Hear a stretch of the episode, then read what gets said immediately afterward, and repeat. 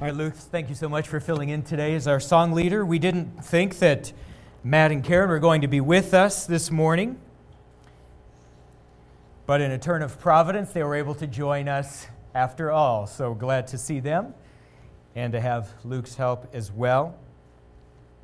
Great to have everybody's help yesterday. This was a, a fun weekend at Grace. I arrived here about 8 o'clock in the morning yesterday and already, this building was a beehive of activity. We had some guys um, working on the church lawnmower outside, and then inside, we had some guys working on the auditorium. And then later in the afternoon, another group of mostly ladies came, and they were filling sandwich bags full of candy and gospel tracts and church invitations and uh, preparing for our Reformation Day candy and tract distribution. Uh, we also had ladies here throughout the day helping with cleanup, uh, providing food for the men who were working on the building. And it was just a, a, cool day to be here and to see so many in our congregation uh, willing to volunteer their time, their talents, their energies to advance the mission of this church. Well, I'd like to invite you to turn with me to Nehemiah chapter 2 now. Nehemiah chapter 2. We'll be looking at verses 1 through 8. If you're using one of the Bibles that we provide under the seats, you will find this on page 398. Page 398. As always, I'm going to begin in a word of prayer, and then we'll consider the text together. Let's bow in prayer now. Our Lord, we do thank you so much for establishing our church, for giving us 21 years of faithful ministry. And we thank you for how you have prospered this church in every way. And Lord, we pray that you would continue that good work. And Lord, I pray that we would always be a congregation that is built firmly on the foundation of your word. We thank you for the gift of your word. We thank you for the book of Nehemiah. And as we continue our series through this book today, would you please help us mentally to engage with the text? And help us, Lord, to apply the text to our lives. We know that, that if that is to happen, then your spirit must be at work. And so, Lord, would your spirit please come minister to our spirits? And might He bring about that spiritual change that we all so desperately desire and need. We pray all of these things in Jesus' name. Amen. All right, so I opened last week's message with the story of Martin Luther. I'd like to begin today with John Calvin. Now, John Calvin was a Frenchman born in 1509 and right away, his parents realized they had a prodigy on their hands. John Calvin was an absolutely brilliant child. So brilliant that by the age of 14, he was accepted into the most prestigious university in all of Europe. At that time, it was the University of Paris. And he earned his Bachelor of Theology there, and then his, ba- his uh, Master of Theology completing both degrees while he was 19 years old. He then transferred to another university where he pursued a master's degree in law. So by the age of 23, he had two master's degrees one theology, one law. And as he was studying for his law degree, he encountered the writings of Martin Luther. Luther was about 25 years older than Calvin. Luther had been pursuing Reformation in Germany then almost as long as Calvin had been alive. But Calvin finally encountered Luther's writings there in law school. And as he compared Luther's writings with the scriptures, he realized that Luther was right. You understand that all Calvin's life up to this point, he had believed that a man is saved by grace through faith plus works. which is to say that he believed that Christ's atoning work for us was only a partial atonement, and that Christ supplied part of what we needed to be justified in the sight of God, but that we had to supply the other part. We do that by our good works. And that through this combination of Christ's work for us and our work for ourselves, that we would earn a righteous standing with God. This is what John Calvin believed. But then he studied Luther. And from Luther, he went to the scriptures. And he learned that, that a righteous standing before God is not something that we earn, not in part or in whole. It isn't something that we earn. Rather, that righteous standing is a gift of God, he, given to us when we simply repent of our sins and believe in Him. Calvin came to understand this in his early 20s, and he was born again. And immediately afterwards, Calvin started throwing himself into the Reformation of the church in France. And because of his intellectual gifts, he started helping as a speechwriter, doing, doing things like this. Well, at that time, France was a Roman Catholic country, and so the persecution was very hard against those Protestant reformers. Calvin was forced to flee France, and he went to Switzerland. There in Switzerland, he commenced a life of scholarship. And he began writing the book that he would become most famous for. It was called The Institutes of the Christian Religion. And basically, it was a theology textbook. It's one of the most influential works of theology in the history of the church. In fact, it is still in print today. He published the first edition of his Institutes at the age of 26. Then he went on a journey from Switzerland to Strasbourg, Germany. And he was going to do some additional research and writing there. But the journey took him through the city of Geneva. Geneva at the time was about the size of Marshall, and it was right at the border of Switzerland and France. And Calvin needed to pass through that city on his way to Strasbourg. Well, as soon as he entered the city, he was recognized by the town residents as the author of the Institutes. And they were so excited to see Calvin in their city and they, they ran up to Calvin and they said to him, You have got to meet our leader, William Farel. For the last 10 years, Farel had been pursuing the Reformation of the Church of Geneva. And so they introduced Calvin to Farel, and right away, Farel realized that this was the man that Geneva needed. Farel was very zealous to bring the Protestant Reformation to Geneva, but he had a very, a very harsh personality, so he had a tendency to really rub people the wrong way. And he also lacked the intellectual gifts that Calvin possessed, and so he knew that he could only take this Reformation so far. So he, he presented his proposal to Calvin. He said, Calvin, I want to hand the reins of leadership over to you. I want you to become the, the pastor of the church of Geneva complete this Reformation for us? Calvin said, No. Calvin said, You don't understand, Farel. I am not a people person. And pastors need to be people persons. He said, The only thing I'm suited for is scholarship. So, the best way that I can serve the Reformation is just to lock myself away in my study and read books and write books. And that, that's what I'm called to do. Well, Farel was very angry by Calvin's reply. And so Farel uttered a curse on Calvin.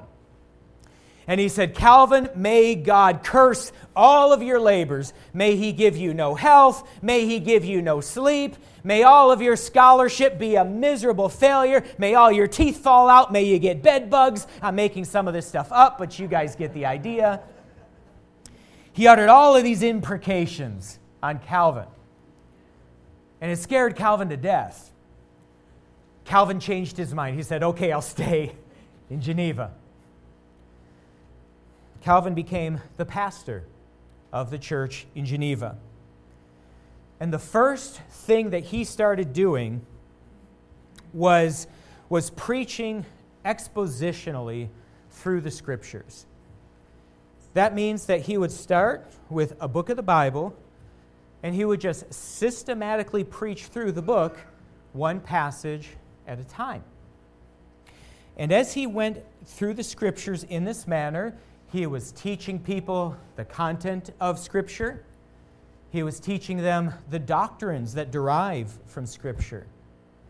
And as the congregation learned the Scriptures, he began to implement necessary reforms in the church.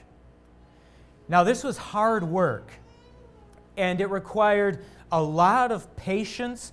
There was a lot of opposition along the way, but slowly and steadily, Calvin pursued his Reformation. Well, things finally came to a head on Easter Sunday of 1538. This is the Sunday that Calvin began practicing church discipline. There were several prominent members of the church in Geneva who were clearly not born again. And these men showed no, no evidence of love for God or his people, and their, their lives were, were scandalous. And so Calvin excommunicated them. To excommunicate is literally to exclude them from communion, communion being the mark of church membership. He excommunicated these, these prominent Genevan citizens and members. And the men were furious. They went straight to the city council in Geneva. And the city council summoned Calvin to appear before them. And the city council said this to Calvin. They said, Calvin, you reinstate these men to membership, and if you don't, you are gone. You're fired, leave town. Now think of that. That was the state of the church at that time. The city council was deciding who was a member of the church, who was not a member of the church. They were paying the pastor's salary, and they got to decide who would serve as pastor. Well, this confronted Calvin with a real crisis. He truly believed that the well being of the church was at stake here. He believed that Christ was the head of the church, not the Genevan City Council. And he believed that Christ clearly states in his word who is qualified for church membership. And he believed that Christ had entrusted to the elders of the church, not city council members, but to the elders of the church, who should be in the membership and who should be out. Calvin had a firm conviction about these things, but he also realized that if he was to stand firm on this, he could lose everything. He was going to lose his job, he would lose his, his home, who knows what would happen to him. So he was forced to make a difficult choice. What Calvin decided is that this was a hill worth dying on. He said, Christ will be the head of the church in Geneva. And the elders that Christ has established in this church will decide who will receive communion and who will not. And this will be a healthy church it will not be corrupted any longer by a city council that doesn't understand the scriptures. He decided that it was a hill to die on. And so he looked those city council members in the eye and he said, I will not comply with your orders. I will not reinstate these men to membership. Of course, Calvin was fired. And he was run out of town. He fled to Germany. And I wish I had time to give you the rest of the details of his life.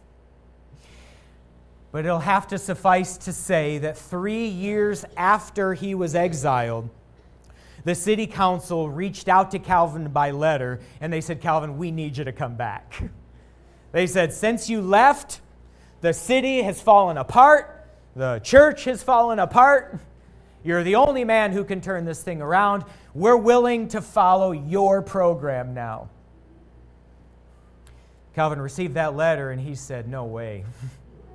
he said, he said, I'd rather die a hundred deaths than to go back to Geneva. Because if I go back to Geneva, I'll have to die a thousand deaths every day. But six months later, he changed his mind.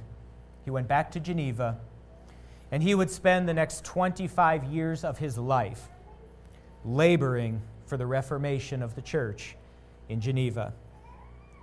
It was very hard. He continued to face a lot of opposition, but he stuck with it, and he was there until the day of his death. And the Lord used John Calvin and the other elders of that church to do some incredible things. During his tenure there, Calvin completed a commentary set on the Bible, still in print today. He also had a hand in producing the Geneva Study Bible, which was the world's first study Bible. Calvin also established a school called the Geneva Academy. And, most remarkable of all, the Church of Geneva, during those 25 years of Calvin's tenure, the church sent out 1,300 missionaries. And they spread all over the European continent, and some went as far as South America, establishing gospel churches. Millions today owe a debt to Calvin's ministry. Calvin finally passed away on May 27th of 1564. He was about 55 years old. Friends, John Calvin is a profile in moral courage. Now, what is moral courage? Well, Rosabeth Kanter of Harvard says moral courage is that which enables us to stand up for principles rather than to stand on the sidelines. Another writer states this quote, moral courage is the courage to take principled action even at the risk of adverse consequences. Friends, many believe that moral courage is the most important quality of leadership. Because after all, if you don't have a moral core, what are you standing for? What, what are you leading people to do without this moral core? It's the most important thing about a leader. And it is a critical virtue for anyone who would be used of God to bring reformation to his people. Now, friends, as we return to the book of Nehemiah today, we find that he was also a leader with moral courage. Now, if you're just joining us this week, we've been in this series through the book of Nehemiah, and we're looking at this, this man. A man who was the cupbearer to King Artaxerxes in the land of Persia many, many centuries ago. But he was also an Israelite who had a love for God and a heart for God's people. And we've been looking at how God used this man, along with a, a, small handful of others, but how God used this man to complete the reformation of his people in Israel. And we're looking at Nehemiah's story in order to learn about the, the principles of a godly reformer what drives a godly reformer to do his work. And we're studying these principles in the hope that we might be able to apply them to our own lives and that perhaps God might even use us and our church to bring scriptural reform to the people of God today. We've learned a number of important things already from this book. Last week we learned that godly reformers are people of prayer. And that's because if Reformation is to take hold, it's going to be a work of God. This is a spiritual work. And so we pray to God to work in hearts, to raise up leaders, and then to work in hearts so that there is a new appreciation for God's words, a new, a new desire in the will to bend to God's words, a new zeal for his cause. Godly reformers are people of prayer. Well, friends, from today's text, we're going to learn this truth that godly reformers are also people of moral courage. They're people of moral courage. That is to say, they are people with the willingness to take a principled stand, even when there is danger involved. Now let's see this from Nehemiah's story. We're looking at chapter 2, verses 1 through 8. I'll begin with the first verse. It says, Now in the month of Nisan, in the 20th year of King Artaxerxes, when wine was before him, I took up the wine and gave it to the king. Now I'd not been sad in his presence, that is, not until now. So, looking back at the, the first statement of the verse, we are in the month of Nisan. That's springtime on our calendar. This means that it's been about four months since Nehemiah first heard the awful news about the state of God's people in Israel. Remember, the Israelites had been in, in exile in pagan empires for generations, but God had begun to, to bring them back into the Holy Land. And for about 80 years now, in a variety of, of, of waves, God's people have been returning to the Holy Land. Nehemiah was one of those who remained in exile. He was the cupbearer to the king of Persia. But one day, Nehemiah heard from his brother and from a contingent that had come from the Holy Land that things were not going well for the people of God there. Their temple was still not completed. The whole city of Jerusalem, which was their capital city, it was still lying in ruins. The people of God were still at a spiritual low. They were depressed and beleaguered. And this was awful news to Nehemiah. And he cried, and he fasted, and he prayed, and he began thinking about what God might do to turn this around, how God might use him to lead a reformation, a revival of his people. And this has now been going on for four months. For four months, he's just been praying and fasting and crying and wondering how he might be used of God to help his people. Well, finally, finally, Nehemiah had come to some, to some conclusions. He had decided that he was in a position to help God's people. And he chose the day when he would make his first move. And that's what we're seeing here in chapter 2, verse 1. This is setting the stage for the entire scene. Four months have passed, and the day has finally come. This day was a lot like any other day in his life. He was standing beside the king, as he always did. And a goblet of wine was brought into the king's presence, as happened every day. Nehemiah took that goblet, he took a drink from the wine to make sure it was not poison, just like he always did. And then he handed it off to King Artaxerxes. But one thing was different on this occasion. We read it here at the end of the verse. On this occasion, Nehemiah allowed himself to appear sad in the king's presence. That is to say, he allowed all of the grief that he had been feeling these past four months to finally express themselves on his face. Now, why does Nehemiah do this? Well, he does it because there were rules in those days about servants and kings. And a servant couldn't just strike up a conversation with his king. Nehemiah couldn't just walk into the king's throne room and say, Hey, king, I've got this problem. There is Uh, all of this, this trouble in the Holy Land. You know, the people of God are, are beleaguered. He couldn't just do that. He had to allow King Artaxerxes to initiate the conversation. But how is, how is that going to happen? Well, Nehemiah came up with this idea.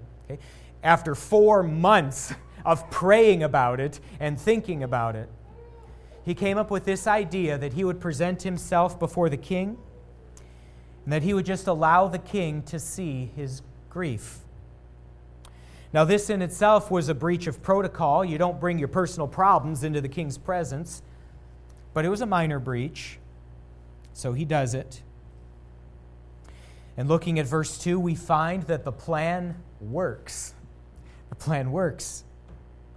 Verse 2 And the king said to me, why is your face sad? So Artaxerxes notices that Nehemiah has made himself appear sad. And the word translated sad here, it means overcome with sorrow. He's overcome.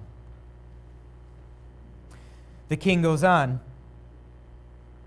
Why is your face sad, seeing that you're not sick? This is nothing but sadness of heart. Nehemiah, you look really bad.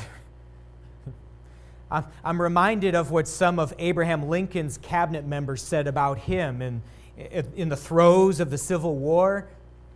They said they had never seen a sadder face in their lives than the face of Abraham Lincoln. I imagine that's what King Artaxerxes was thinking as he looked at Nehemiah. That is the saddest face I have ever seen. And so he says to Nehemiah, Why are you so sad? You're, you're not sick. You, you must be heart sick. What's wrong in your heart? You know, Artaxerxes was exactly right. That is what was wrong with Nehemiah. He was heart sick. He was completely woebegone. His heart was bleeding for the people of God. For 80 years, God's people had been moving back into the Holy Land. By now, Israel should be thriving. The temple should be up. There should be worshipers there. The city walls should be built. That, that city should be a thriving metropolis. God's people should be a, as a, a city on a hill. None of that had happened. He was absolutely heartsick. Friends, if you would be a leader with moral courage, you must be able to feel the weight of a moral crisis. That's what we see in Nehemiah here. And how does, how does that happen? How does that, that, that weight come upon us? Well, in this way it happens when we have developed our moral core.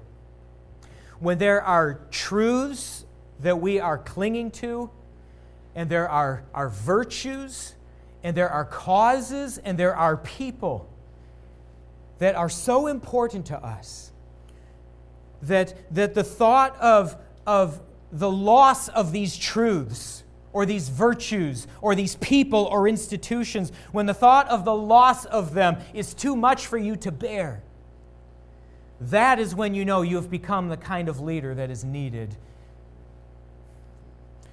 Nehemiah was a lover of God.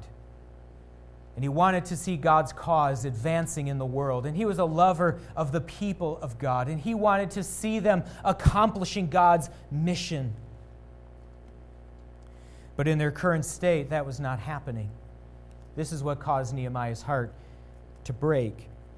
And this was the motivation he needed to act. The, the things that he most valued in the world were under threat. He had to act to remedy this. Friend, you will become a, a leader with moral courage too. If you will have this firm moral core such that when you see the things that you most value crumbling around you, you will not be able to help yourself. You will have to stand up and do something about it.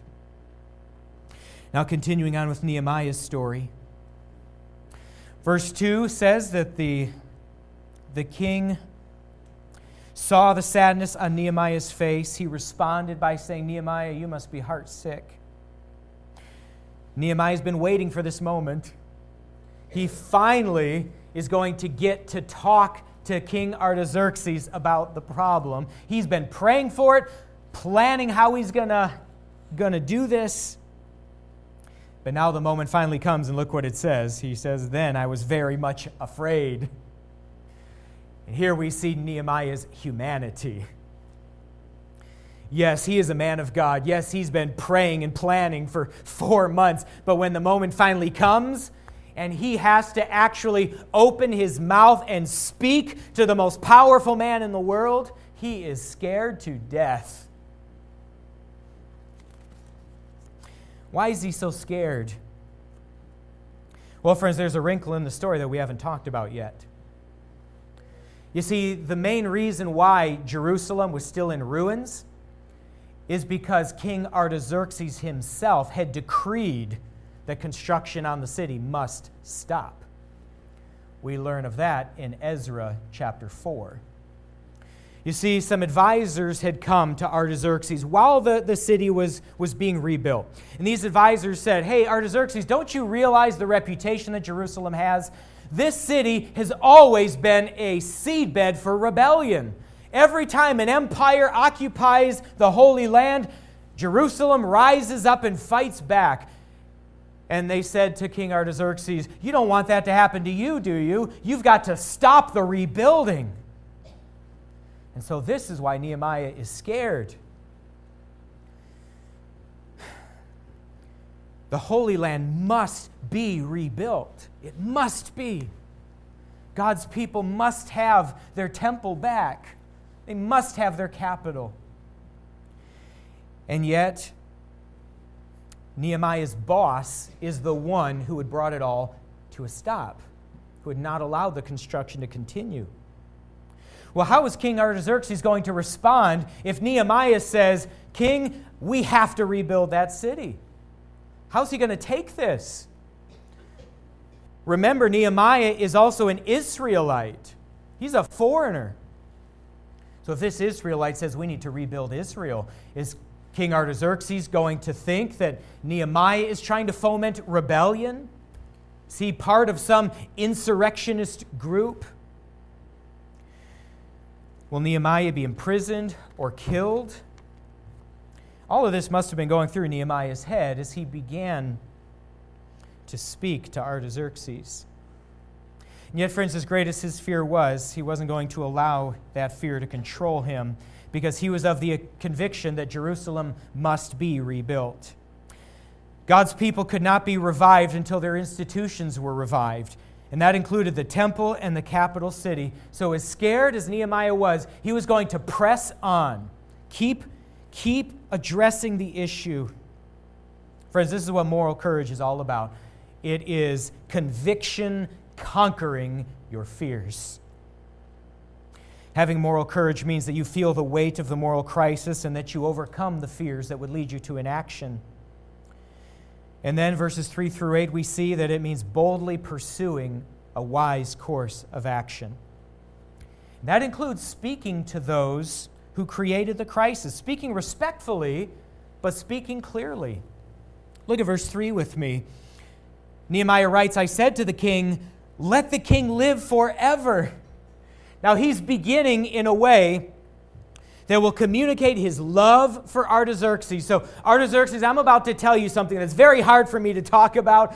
There's a chance that you're going to take this wrong, but I want you to know before I've said anything else I love you, I value your kingship. I hope you live a good long time. I want your kingdom to thrive.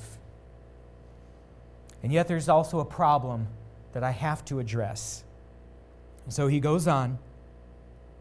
He says, Why should not my face be sad when the city, the place of my father's graves, lie in ruins and the gates have been destroyed by fire? Now, friends, this is a master class in diplomacy. Notice, first off, he avoids mentioning Jerusalem by name. And that's intentional because he knows the word Jerusalem has some really negative connotations for a Persian king. This is the seedbed for rebellion. He's not going to mention that name. So instead, he just calls it the city. And then he explains his personal connection to the city. It's the city where his ancestors are buried. So, King Artaxerxes, I need to talk to you Yes, I am brokenhearted, and it's because my homeland, my city, the place where my loved ones are buried, this city is in ruins. He helps Artaxerxes understand his personal connection to the city.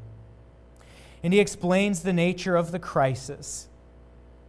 He explains how the people of God were in crisis.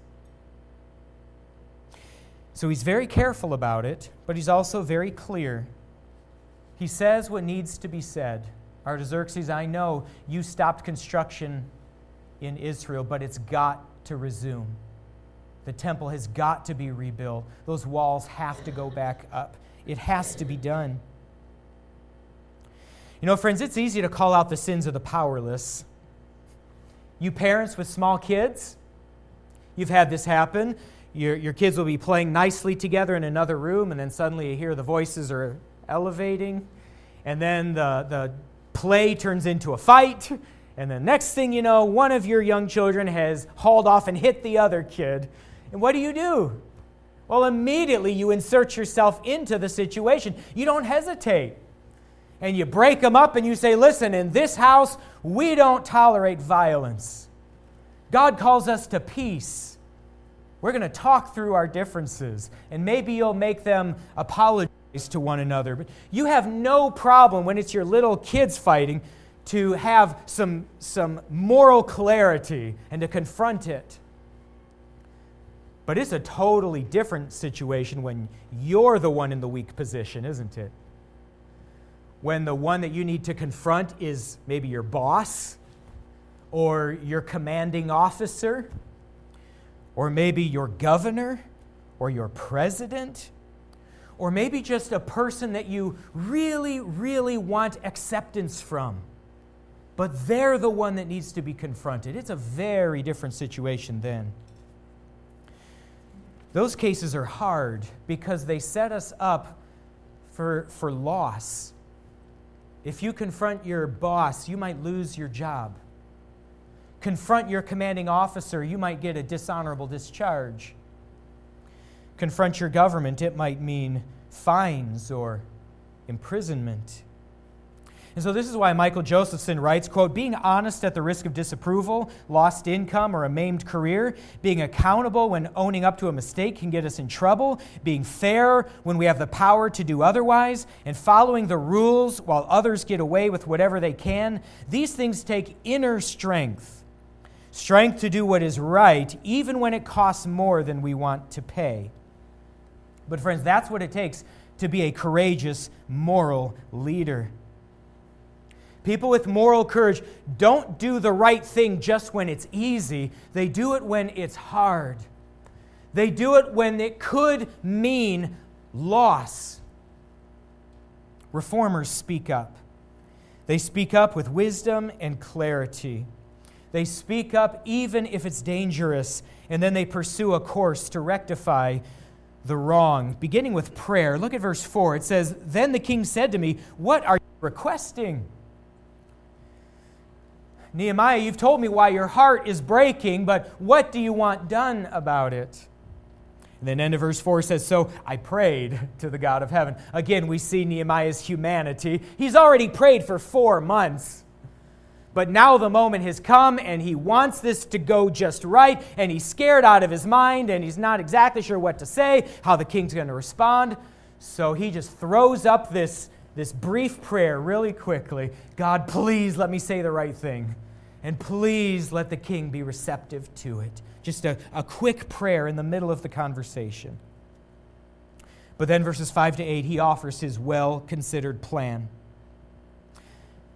Nehemiah says to the king, If it pleases the king, and if your servant has found favor in your sight, that you send me to Judah to the city of my father's graves that I may rebuild it. So he has a plan. He's been thinking this through a long time. He says, Artaxerxes, let us rebuild the Holy Land, the temple and the city and its walls. And King, I volunteer myself to lead the project. Let me go back and I will organize the rebuilding effort myself. His plan includes additional details. Verse 7 I said to the king, If it pleases the king, let letters be given me to the governors of the province beyond the river, that they may let me pass through until I come to Judah. So it was a 750 mile journey from where Nehemiah was to Jerusalem. A lot of people are going to be curious what is this Israelite doing, passing through Persia, heading back to the Holy Land? So he says, King, I'm going to need a letter from you so that everybody who stops me along the way knows that I have your permission to go.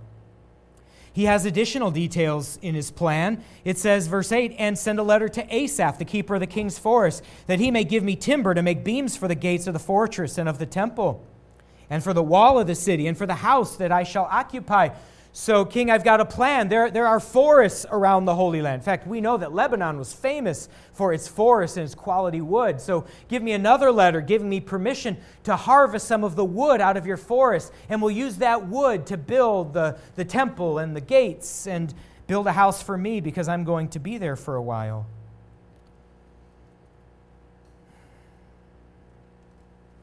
The king's reply to all of this well, we see it back in verse 6.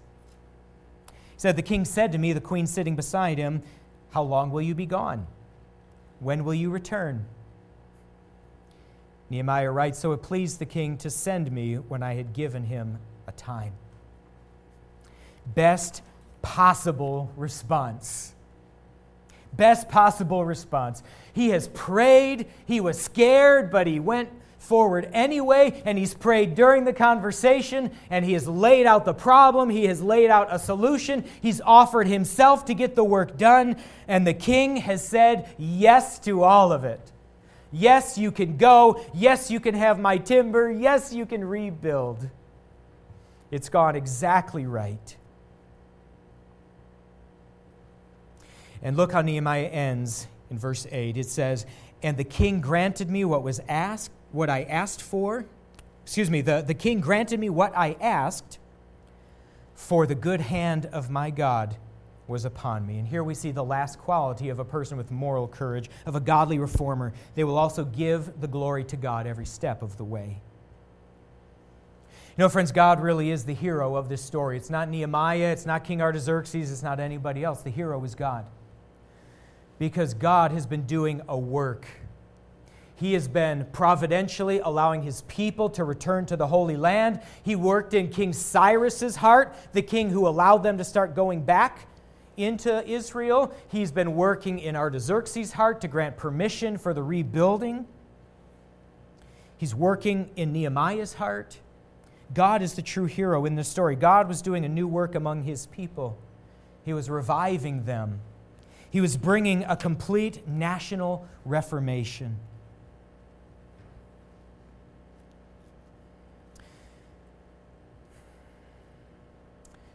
Now, just to summarize all of this, friends, what we have in our passage today is a profile in moral courage, which may be the most fundamental character quality of a godly reformer.